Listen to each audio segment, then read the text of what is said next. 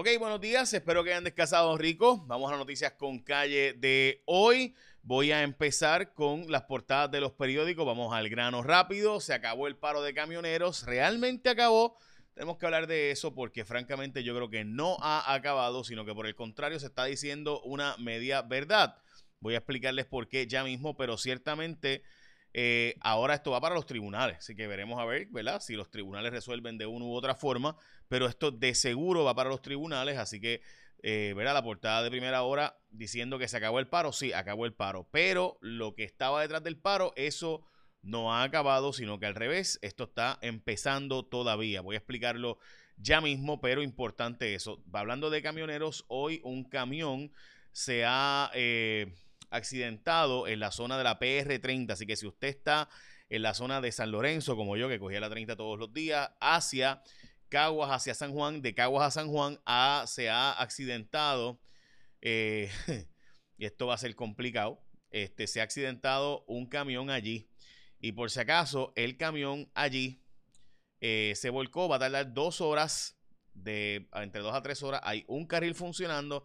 Esa es la zona que ya es complicada siempre. Así que estamos hablando de la salida o más bien de la entrada eh, entre la PR, después de la PR30, cuando se unen entre la PR30 y, déjame ponerlo completo para que lo puedan observar las personas que no, que no saben de dónde estoy hablando. Eh, si usted es de Caguas, pues obviamente sabe, si usted es San Lorenzo sabe, si usted es de Junco sabe, pero si usted, esta es la zona de la rampa donde se conectan eh, y el Departamento de las Públicas nos dice, ¿verdad? La rampa cerrada, el incidente del camión, es el proceso donde eh, hay que enderezar el camión ahora entre la PR30 hacia la PR52 en dirección de Caguas hacia San Juan, por ahí donde está la número uno, pues allí es. Así que sí, gente, en esa zona, en la peor zona donde podía pasar, allí pasó. Bueno, Vamos a la próxima portada y es el nuevo día. Concluye el paro de transportistas. De nuevo, para mí eso cuare. Eh, a estudiar vacunados y con mascarillas en las escuelas públicas y más sectores piden vacunación obligatoria. Eh, se está planteando una vacunación obligatoria también para otros sectores adicionales. Eh, como sería en el, ¿verdad? además de estudiantes y hospitales, centros comerciales, se está planteando que también sea compulsoria la vacunación. Hablando de vacunación compulsoria obligatoria, se está planteando ¿verdad? Que en Puerto Rico empieza a hacerse este tipo de gestión de obligar a gente a vacunarse si quieres trabajar o ir a este tipo de centro. Eh, así que estaremos viendo. Por si acaso, la mayor parte de nuestros estudiantes de 12 años o más, eh, hay unos ciento y pico mil que están, eh. Vacunados, pero no necesariamente son de escuelas públicas, así que faltarían bastantes, bastantes. O sea, no el número, honestamente, que están dando de los 170 y pico de mil, bueno, pues hay 260 mil estudiantes de escuela pública y presumo que gran parte de los vacunados también serán de colegios privados, así que me parece importante plantear que habrá que hacer mucho trabajo de aquí hasta el mes que viene para que los estudiantes se vacunen y me parece que eso es lo que realmente está detrás de todo esto. Para las escuelas del sur, hay un plan, voy a explicarlo ahora, y también los casos de ofensores sexuales que se dispararon, también voy a explicarlo ahora, eh, y por qué, ¿verdad? los casos de lo, obligatorio, ¿verdad? Y usar mascarilla y demás en las escuelas. Eh, y voy a hablar ahora del paro de transportistas. Pero antes de eso, quiero hablarte de la cantidad de casas que se está vendiendo en Puerto Rico, que es una cosa simplemente gigantesca. Eh, y recuerden, gente, en gran medida no se vendieron la cantidad de casas que típicamente se hubieran vendido porque y aquí les voy a decir, cuando cerraron los bancos, gente, ¿se acuerdan que había en Puerto Rico Eurobank, Doral, Western Bank? Todos esos bancos no están ahora. Así que para tú cerrar ahora una hipoteca, te tardas tres, seis meses en lo que el banco procesa, todo eso porque tiene un montón de solicitudes y mucho menos bancos, mucho menos empleados, mucho menos procesos. Así que importante eso, se hubieran venido probablemente mucho más en Puerto Rico. Dicen que esto no es sostenible. Lo que se plantea entonces es que, según el economista que he entrevistado, José Joaquín Villamil, me parece importante decir que si él dice que esto no es sostenible, pues entonces veremos a ver si vuelve a haber una devaluación del valor. Hay gente que plantea que no va a haber una devaluación del valor de las propiedades mayormente porque lo que hay son pocas propiedades que todo el mundo quiere, mientras que la mayor parte de las propiedades pues están viejas, obsoletas y por tanto hay que demoler y no van a bajar de precio las otras. Eso dice alguna gente. Yo honestamente no sé. Si les puedo decir que sin duda en tu casa tú necesitas Winmar Home. ¿Por qué quedarte con ese sistema viejo, chavao? De la autoridad, de Luma. Toma el control de tu energía, pon en tu techo tu energía y sal ganando a la segura con Winmar Home. Basta de una red inestable que trae apagones Únete a la revolución solar y cámbiate un servicio de primera del que sí puedes depender. Winmar Homes son los únicos con más de 20 años de experiencia en energía solar, con la red de servicio más grande y conocedora en Puerto Rico. Así que no juegues con tu energía, cotiza con los mejores. Winmar Home, energía solar con experiencia. Llama hoy al 787-395-7766. 395-7766. 395-7766 con Winmar Home. Simplemente, gente, pues no, no sigas esperando porque la autoridad o Luma resuelvan esto. Resuelve tú el problema. Eh, y por si acaso, lo más cool de, tener, ¿verdad? La gente de Winmar Home en casa de mis, padres es que siempre me entero, ¿verdad? Cuando se les va la luz, y les digo, miren, ven, porque ellos no, que si no hace falta, que si nosotros podemos vivir sin luz. Bueno, pues cada vez que se va la luz envío, ah, está bueno, siguen viendo la tele. Siguen... bueno, así que nada. En el caso de mis papás fue por, por un asunto estrictamente de, o sea, en, casa de mis papás se pagaba 25 pesos, 30 pesos de luz. No tienen ni aires, no, usan nada de eso. Este, y pues nada, pues lo pusimos porque entendía para evitar que pasara lo que pasó con María, que hubo, estuvieron a dos semanas, casi una semana, eh, para estar un año sin luz después de huracán. Bueno, hablemos de eh, el paro de camioneros y por qué este es el, eh, cuál, cuál, es el issue, gente. Mire, aquí el gobierno se metió a regular una industria privada el gobierno siempre ha regulado el transporte público, los taxis, las grúas, pero la regulación de cuánto me cuesta a mí llevar mi carga después de que yo hago el levante y lo meto en el volteo de un camión y llevarlo a Jayuya, a San Lorenzo, a Mayagüez, la carga que sea, eso siempre ha sido privado. Y eso yo le pago a lo que, ¿verdad? Lo que el mercado diga. Si un camionero me dice, eso vale 200 dólares, y yo, y viene otro y me dice, no, no, no, no, yo te lo hago por 180, pues, pues yo decido a quién se lo doy. Y pues algunos por eficiencia, otros porque, ¿verdad? Tiene, eh, eh, ¿verdad? Con los contenedores tiene, por ejemplo, eh, congeladores, etcétera.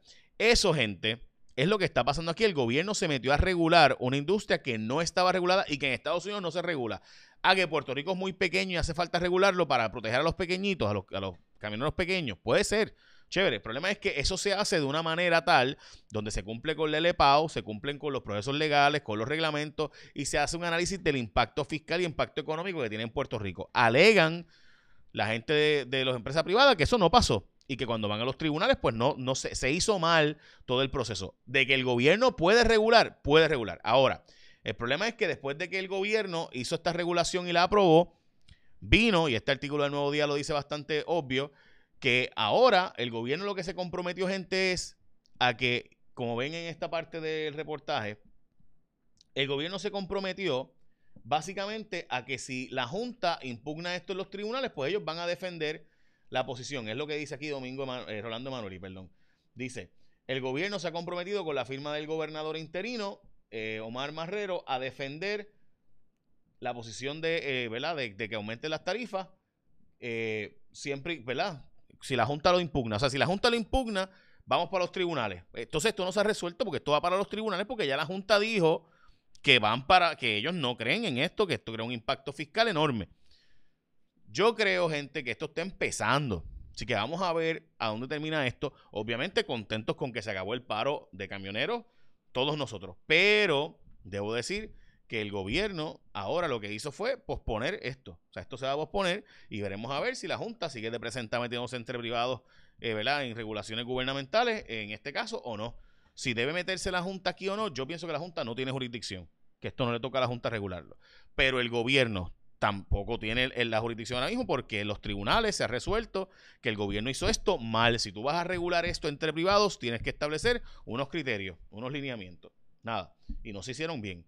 Hablando del gobierno haciendo las cosas mal, el secretario de Recursos Naturales avaló la construcción eh, y supuesta y alegadamente, dice el nuevo día de hoy, y lo escribe Laura Quintero, así que esto es una periodista investigativa, dice que supuesta y alegadamente en la fortaleza apuntaron a la injerencia de la fortaleza en este asunto de que se metió para permitir la construcción. Dice, de nuevo, Laura Quintero, en este reportaje, que supuestamente hubo presiones para que el secretario de, Recursos Naturales permitiera que se siguiera la construcción, dice de nuevo el periódico.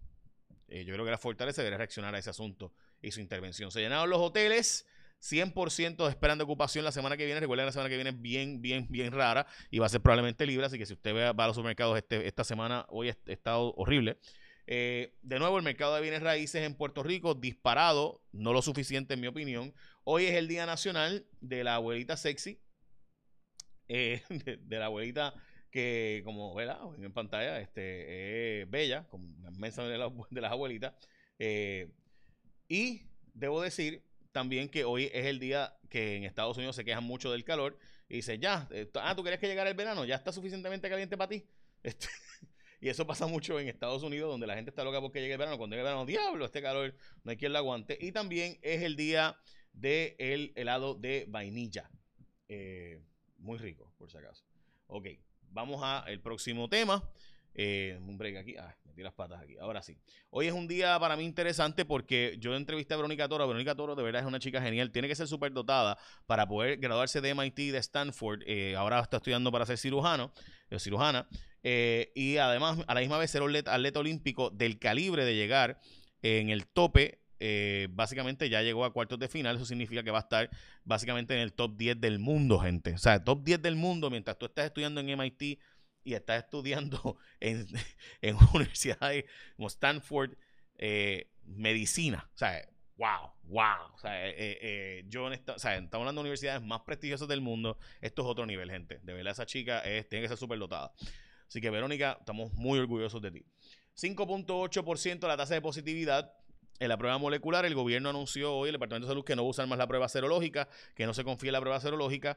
Así que por eso, pues, eh, ven que no está el informe hoy tradicional eh, y típico que ocurre, ¿verdad? Históricamente. En Puerto Rico, los casos de, ofensores sexuales van a tener que meterle mano ahora porque tal y como se ha advertido, hubo un aumento de ofensores sexuales. Todo esto se advirtió antes de la pandemia, se sabía, había que meterles mano. Eh, había que hacer un plan, un plan para denuncias, porque obviamente la mayor parte de las denuncias de abuso sexual y abuso infantil ocurren en las escuelas. Y si no está la orientadora, la maestra, la trabajadora social, muchos, muchos casos pasan bajo el radar y demás.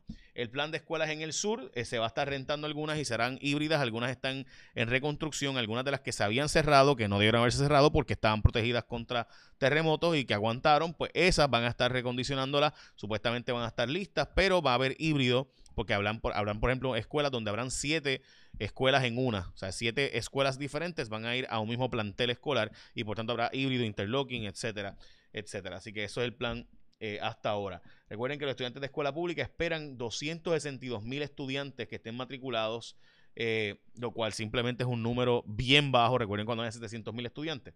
Bueno, vamos al tiempo con Elizabeth Robaina. Buen día amigos de Noticias con Calle. Llegó el viernes, las condiciones del tiempo hoy variables. Tenemos humedad ya llegando de una onda tropical débil, así que esto va a propiciar el desarrollo de aguaceros y algunas tronadas, especialmente en la mañana al este y la costa norte de Puerto Rico y luego al interior oeste durante la tarde. El riesgo de lluvia se mantiene de un 40 y hasta un 60%. Esto incluye la zona metropolitana. Esta onda también está arrastrando mucha bruma, así que densa nube de polvo del Sahara llegando durante horas de esta tarde. Mucha precaución si usted es persona sensitiva. Y en cuanto las temperaturas máximas va a depender de cuánta lluvia se logre desarrollar durante la tarde. Por el momento máximas de 82 y hasta 90 grados. El oleaje permanece de 4 a 5 pies. Precaución para operadores de embarcaciones pequeñas. El riesgo es moderado de corrientes submarinas. En cuanto al resto del trópico, la única zona de sospecha ciclónica es la baja presión que se encuentra entre el sector costero de Georgia y Carolina del Sur. Esa baja presión se va a estar ubicando sobre esas aguas cálidas del Atlántico costeros al sureste de Estados Unidos durante el fin de semana donde puede tener algún tipo de desarrollo ciclónico. Ese potencial se mantiene de un 20 y hasta un 30%. Estaremos atentos, pero esto está lejos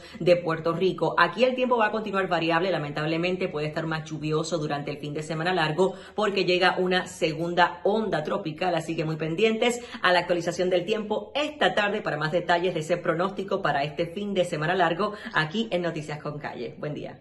Muchas gracias, Elizabeth. Bueno, eh, por si acaso, de nuevo, usted no tiene por qué estar pasando por esos apagones, hágalo con Winmar Home. Es bien simple, 787-395-7766. Llámalos, cotiza con ellos. Yo sé que me dice, ah, también hay otra. Está bien, chévere, cotiza con la que tú quieras también. Pero antes de firmar nada, llama a la gente de Winmar Home. 787-395-7766. 395-7766. Ok. Eh, hay una noticia bien importante que no la puse aquí, por alguna razón extraña, no la encuentro, pero la voy a poner ahora. Eh, y es que eh, aparentemente, denme un segundo que voy a ponerla ahora aquí. No sé qué rayos hice, pero algo hice mal, este, para variar. Ok, ahora, mi excusa.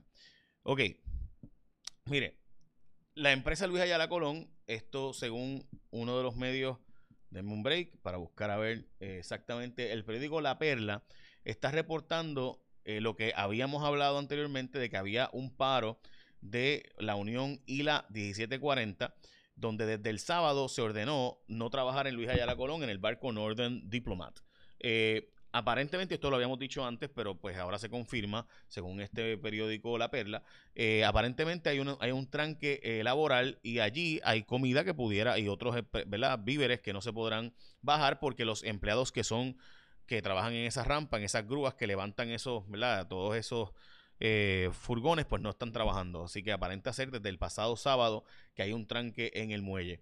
Eh, nada, finalmente, y ahora sí digo final, final, eh, cuando lo del paro del transportista les digo que concluye, sí concluyó, pero la Junta de Control Fiscal tiene unas observaciones sobre esto. El gobierno lo que se comprometió fue a aumentar las tarifas, pero veremos ahora los tribunales porque tanto la Junta como los distribuidores privados se irán al tribunal y veremos a ver qué se resuelve en los tribunales de si puede el gobierno regular eh, o no esta industria entre privados. De nuevo, entre una empresa privada que trae mercancía a Puerto Rico y pide que se haga el levante allí en, en, el muelle, eh, ¿verdad? Eh, con la aprobación de Hacienda y entonces llevarlo por ahí. Veremos a ver, veremos a ver. Nada, ahora sí, écheme la bendición, que tengan un día productivo.